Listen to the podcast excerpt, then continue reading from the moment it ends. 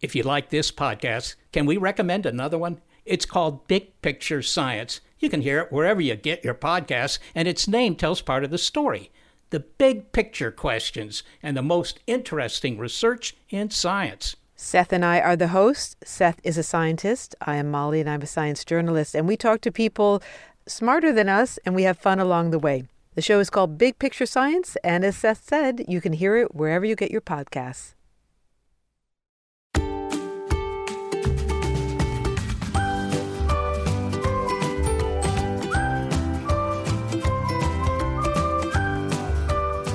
Well, hi again and welcome back. This is Nurse Mo and the Straight A Nursing Podcast, where I teach nursing concepts and share tips on how to thrive in nursing school and at the bedside.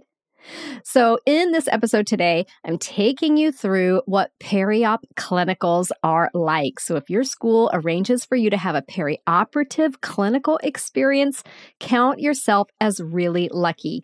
They're really dynamic, fast paced, kind of fun environments. You'll have lots of opportunities to learn, maybe get to do a few cool things, though it might be mostly observation. But again, a great clinical experience, and we'll talk about that in just a moment. Before we do that, I want to take a quick minute for a listener shout out, and this one goes out to Meredith. So, hey, Meredith, thank you so much for submitting this. And here's what Meredith said Nurse Mo is hands down my secret weapon in nursing school. I used her Crucial Concepts boot camp before I started. I listened to the Straight A Nursing podcast all the time, and now I have the study set. I cannot recommend her enough. The way she breaks down concepts just makes it so easy to understand. No matter where you are in your nursing journey, this podcast will benefit you, whether it be to just freshen up on your knowledge or to finally grasp the concept of something you've been struggling with. Thank you, Nurse Mo. Well, thank you, Meredith. That was awesome. Thanks for taking the time to submit that review of the podcast, as well as boot camp and study set. I hope that you're doing fantastic in your program. Please reach out to me when you graduate so we can celebrate together. Okay, so let's dive in. I've talked a lot about med surg clinicals on this podcast, but another great clinical, like I mentioned earlier, that you may get to do is in that perioperative environment. So I did my perioperative clinicals in my first semester of nursing school, but it really could be any time. It just depends on how your school organizes it. And depending on where you are in the program, it might affect how much you can do. We'll talk about that in just a moment. For me, it was more observation than anything else. And I really appreciated in a way, like having a clinical day where I wasn't really responsible for a lot. I just got to go and absorb and soak it in and learn and experience some really interesting, diverse environments. So if you get to do this clinical, yay for you. So, what is peri-op? What does that mean? So, the perioperative period is divided into three distinct stages. So, there's preoperative, there's the operative stage where the patient is in surgery, and then postoperative, or you may hear it called recovery, the recovery room, or the PACU, which is post anesthesia care unit. And the patient will go through each stage every time they have an operative procedure, every time they have a surgery. So let's talk a bit about what happens in each of these areas and what the experience might be like for you as a student. So the pre op stage is where the patient goes to get prepared for surgery.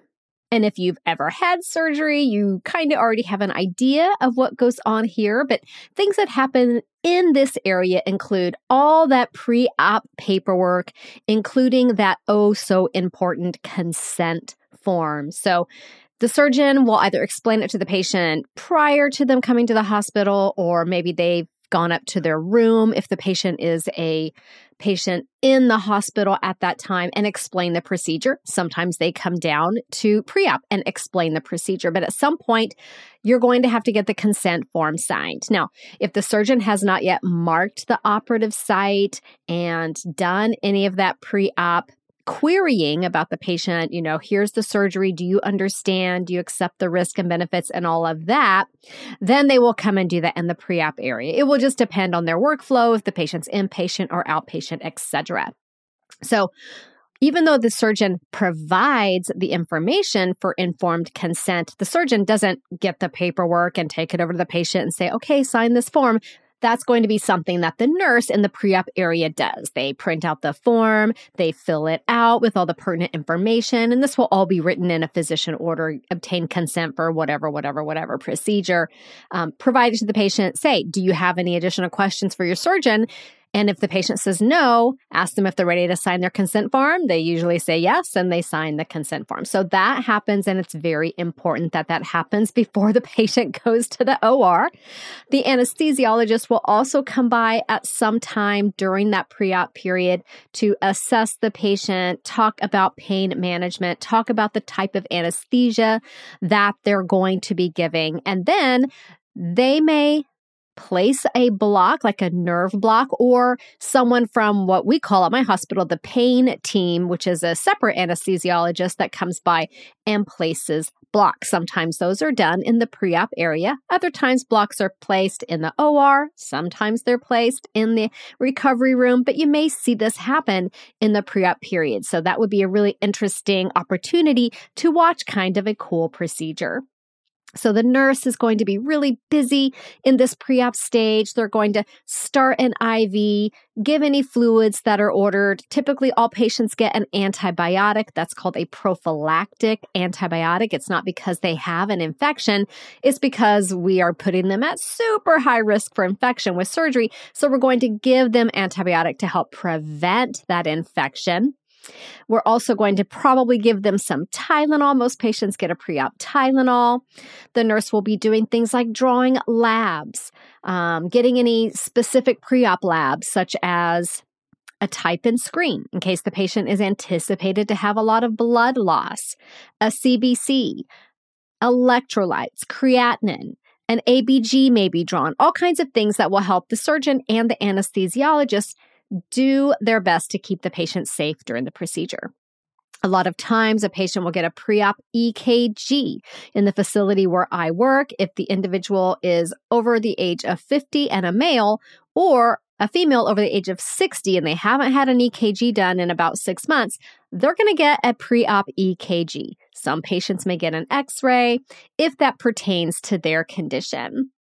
And then if the patient has, let's say the patient comes in and they have a pacemaker and they're going in for surgery for their hip or some other, just even a non pacemaker related surgery, the pre op nurse calls the pacemaker company, the device maker, to see if it has been evaluated recently. So sometimes the anesthesiologist will want like the pacemaker technician to be in the OR in some cases if they're not sure about the pacemaker function. Pregnancy tests will be administered as needed, and there's just a lot to do. And luckily, there's this pre op checklist. You might get a chance to check out what's on the pre op checklist when you do your clinicals there. And it's it's going to be just this quick form. Well, not so quick because there's a lot on it, but a form so that nobody misses any of the key things. So the pre op nurse will fill out the pre op checklist. And then when the nurse comes to pick up the patient for surgery, going through the pre op checklist, making sure they have everything that they need, everything's been checked off that they need. And that includes like making sure there's a uh, recent vital signs on there, making sure the patient's last PO intake is charted, their last void, what time their last void was, any prep that was required, such as removing any hair or using a special antibacterial soap or whatever it may be. All those things are going to be part of that pre op checklist. And a really big one on that pre op checklist is Is the consent form signed? Yes, hopefully by now it is. So it's a really busy, it's a fast paced environment. There's a lot to do in a relatively short period of time. So it's kind of an exciting place to work. Now, the nurse, if they have time, hopefully they do, they may do some patient teaching for the patient about what they can expect post op. It really depends on how much time there is before the patient has to go into surgery. If it's an emergent surgery, they're going to hustle and get that patient back there. But the patient may be in pre op for a little while. So, doing patient teaching about what to expect post operatively, um, some ideas about how their pain could be approached and managed, how to use a pain score, how to use the incentive spirometer, the importance of coughing, deep breathing, all those key things. So, as a student in this area, for a clinical experience, it's probably mostly going to be observation. But depending on what you've been cleared to do by your school, you could potentially get a ton of practice starting IVs. If your school has cleared you on IVs and your hospital says it's okay for students to start IVs with supervision, then everyone that comes into pre op gets an IV. You're going to get a lot of practice doing that. If you're a first semester student, you won't be doing that yet, but you could do things maybe like spiking IV bags, priming tubing, setting up pumps if pumps are being used, calculating drip rates when pumps aren't used used and you're flowing things in by gravity. So that's kind of the pre op area in a nutshell. You may or may not have a pre op clinical experience. The only reason I went to pre op was I didn't actually go to pre op for a semester. I went to my other peri op clinicals for a semester, but we didn't have a pre op experience. So when I was a fourth semester student and had been cleared to start IVs with supervision, I requested that one of my preceptor clinical days be in pre op so that I could practice starting IVs. And I got to do so many IVs that day. I got pretty good at it over the course of just one day. So that was awesome. So if you're lucky, you'll get to do that at some point in your nursing school rotation. And again, of course, it really depends on your school and what they will allow you to do. Hi, everyone. It's Jean Chatzky, host of the Her Money podcast. For seven years, my show has been changing the relationships women have with money because make no mistake, when it comes to money, women are different. We face challenges that men don't longer lifespans, caregiving, a gender pay gap that just won't quit. Oh, and the fact that the financial industry was built by men for men. We need information specifically for us presented without jargon in a judgment free zone. And that's what the Her Money podcast is all about. Every week, we talk about earning more, spending smart, investing to build the life you want, and protecting yourself from disaster. Subscribe to Her Money with Jean Chatzky wherever you get your podcasts, because when you own your money, you own your life. Okay, so another great clinical experience in that peri op environment is a surgical clinical experience going to the operating room. Now, this is strictly 100% observation. Okay. I will tell you a bit about my clinical experience in the OR. I was super nervous because I had never been in an operating room aside from being a little girl and I had to have surgery. But aside from that, I had never been in an OR as, you know, a grown up adult, right? So I didn't really know what to expect. First of all, I had no idea where to go. I think my clinical instructor just told me the OR's on the third floor. You're looking for this surgery with this doctor. And I was like, okay, I guess I'll figure it out. So I, you know, make my way down there. I have no idea where to go. No one told me where the locker room was, where to change into surgical scrubs, where to put my belongings. I think I just found an empty locker and hoped for the best. So got dressed. Okay, that was the first hurdle. And then I didn't know where the OR suite was. It's like a maze back there. So I just kind of started wandering through the hallways, feeling really awkward, feeling really out of place, feeling like an interloper, right? Like, uh, should I really even be here? Am I going to get in trouble? Am I wearing the right stuff? Like, I had no idea. So finally, I think someone, you know, saw me and was like, oh, hey, blah, blah, blah. Are you here for, you know, maybe they were expecting a student here for such and such surgery? Oh, yes, thank goodness. Okay, yes, this is where I'm supposed to be. So I get into the OR area where I'm supposed to be, wash my hands, put on a surgical gown or a bunny suit. I can't remember what I wore. Bunny suits are kind of like coveralls. It's like a looks like those foot pajamas, the pajamas with the feet in it. So maybe you'll have to put on a bunny suit or a surgical gown. Um, I went into the OR then with one of the techs, and I'm just like the only one in there. And um, feeling really weird again. Okay, so this was a totally awkward experience for a good part of the morning. No one told me that I was supposed to put on a mask before I went into the sterile OR. So when the circulating nurse came in and said, Who's in my OR without a mask? I felt really called out.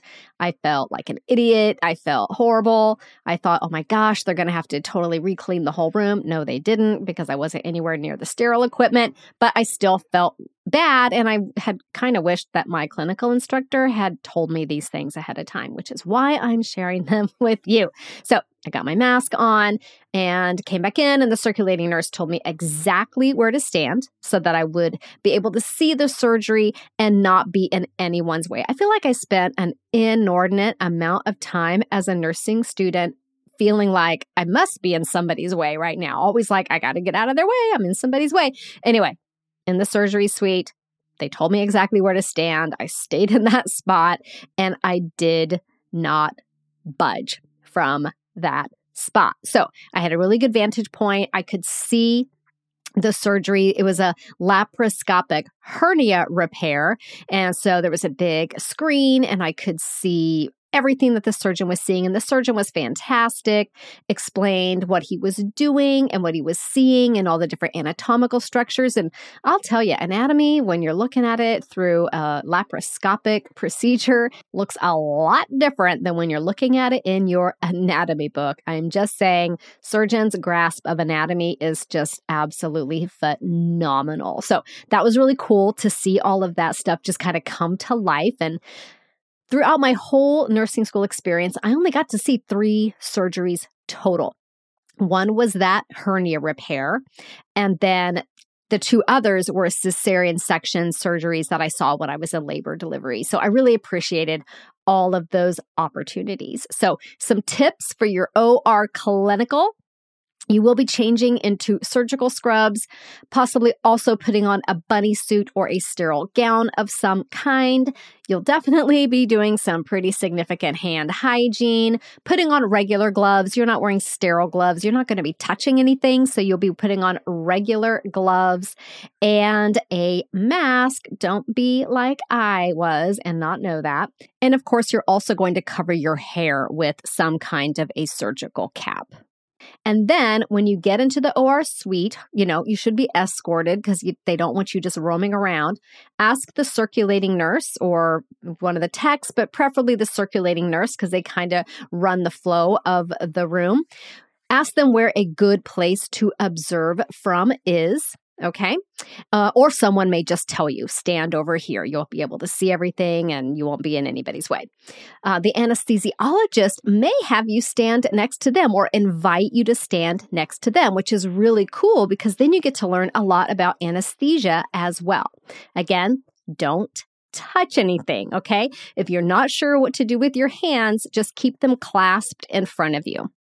Stay hyper vigilant of what is going on around you and never do anything that could break a sterile field. In fact, just stay as far away from the sterile field as you can just to be safe. And and what I mean by being hyper vigilant, like if you're standing in a spot, don't like take steps back without turning to look before you go. Like things like that. Like just be very aware of where things are and where everybody is in the room.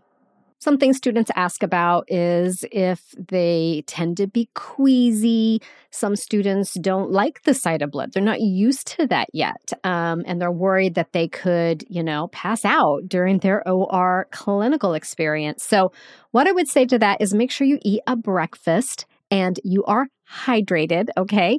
And then just being aware of your reaction to what you're seeing, what you're hearing, and what you're smelling. So, visually, if you're seeing things that are causing you discomfort, you can look away. Okay. I would not advise closing your eyes because then you could fall over and fall into something that is really important that you should not be disrupting. But look away, look at another part of the room, okay? Give yourself a moment to acclimate to that. The smells is probably one of the harder things and it's very unexpected. So when the surgeon is cauterizing tissue, there is an odor and it's a very distinctive smell and it's rather unpleasant. I've heard that if you work in the OR, you do get used to this over time. So just be aware of that and you can take shallow breaths through your mouth, but then, you know, honestly, you might taste it a little bit. So just be aware that that could happen, okay? So that you're not completely taken off guard by the smell of what is essentially burning flesh. And then after the surgery, be sure to thank everybody. Thank the surgeon, the anesthesiologist, the circulating nurse, the scrub techs, anybody who helped you and, you know, helped guide you through this procedure, shared information with you. It's just they were very gracious and supportive to allow students into the OR. And you just want to make sure that they understand how appreciative you are. And then if your school has organized your clinical in such a way that you follow the same patient to the recovery room, then you get to go to the recovery room or the PACU which is where I actually work now. So if you want to learn a lot more about what the recovery room is like, then check out episode 238. I'll link to that in the episode notes as well. So, in the PACU, this is where patients recover from surgery, and this involves all kinds of things. Okay, so one of the key things is maintaining a patent airway. Lots of times patients will have airway issues when they're coming out of surgery because they're still pretty deeply anesthetized, providing oxygen support, and then weaning that oxygen. So, knowing how to wean off oxygen in an appropriate way as the patient recovers monitoring vital signs. So, in addition to their oxygen levels and their respiratory rate, you're also looking for things like hypotension, hypertension, bradycardia, tachycardia. These are all very commonly addressed. Hypothermia, being too cold. We do a lot of warming of patients in the recovery room. You will be monitoring the surgical site, looking for any complications, which usually is going to be bleeding. So that might be a saturated dressing, a hematoma, things like that. And then any condition related assessments, such as vascular assessments. If your patient got a vascular surgery, you're on those vessels like a hawk watching for good blood flow. Neuro assessments on a lot of patients, patients getting a carotid endarterectomy or at high risk for stroke. You're going to be doing neuro assessments on them. Anyone with a obviously a brain surgery, neuro assessments on them, etc. And then of course, pain management is a huge part of recovery room nursing. With that comes also watching for complications, which are mainly going to be respiratory in nature, dealing with nausea. There's lots of non-pharmacologic nausea interventions and you can learn about all of those with a few hours in the PACU. So, as a student in that environment, you're probably not giving IV push meds. Most schools don't allow students to give IV push meds, and especially if you're doing this early on in nursing school. So, and since that's the main way we give meds in the PACU, you're probably not going to be giving or administering medications, but you could help set up IV fluids, for instance. Ask somebody if you can help with that. You could help program a pump with supervision, just kind of learn how it works, walk through it with the nurse. Hopefully, they have time to do that. You can hold an airway, you know, do the chin lift, the jaw thrust. You learned that in your BLS. You are BLS certified. You can provide oxygen. You can help patients with their nausea, like I mentioned, with non pharmacological pain management like ice packs, positioning, uh, splinting, etc. You can assess pulses. You're looking at that vascular assessment. Assess groin sites for patients that are coming back from cath lab if your facility has a cath lab do neuro assessments, learn about drains, uh, and learn just essentially how a patient recovers from anesthesia. And I can tell you, no two recoveries are the same. So, your peri-op clinical day again will likely be a pretty light day. And by light, I mean you're not responsible for anything really. It's mostly going to be observation. You probably won't have a care plan to write up, most likely. Maybe a reflection, like a reflection paper on what you experienced, what you saw, what you learned, etc. You may have post conference if your school does that, but overall, it's a really fun clinical experience. So, there you have it a little bit of an insight into your periop clinical rotation, which I really hope you get to do. And if you're a new student, I want to make sure you know about Crucial Concepts Bootcamp. That's one of the things that Meredith and my listener shout out said really helped her. So Crucial Concepts Bootcamp is a nursing school prep course. It teaches foundation concepts so that when you go into school, you're not hearing them for the very first time. It teaches medical terminology, abbreviations, dosage calculations, care plans, giving report and a bunch of other clinical tips, taking notes, tackling NCLEX style questions, getting organized. Like there's a ton of information in there. And students tell me over and over and over again how they went from feeling apprehensive, anxious, nervous, scared, terrified about nursing school to feeling confident and ready. And that is exactly the transformation that I want for you. So I will put a link to bootcamp in the episode notes so that you can check it out. You can also just just go to straightanursingstudent.com and click on courses in the menu bar and you'll get to it that way. Okay, so I will see you back here next week. We're going to dive into vascular assessment. So, see you then. Bye for now. This podcast is brought to you by Straight A Nursing.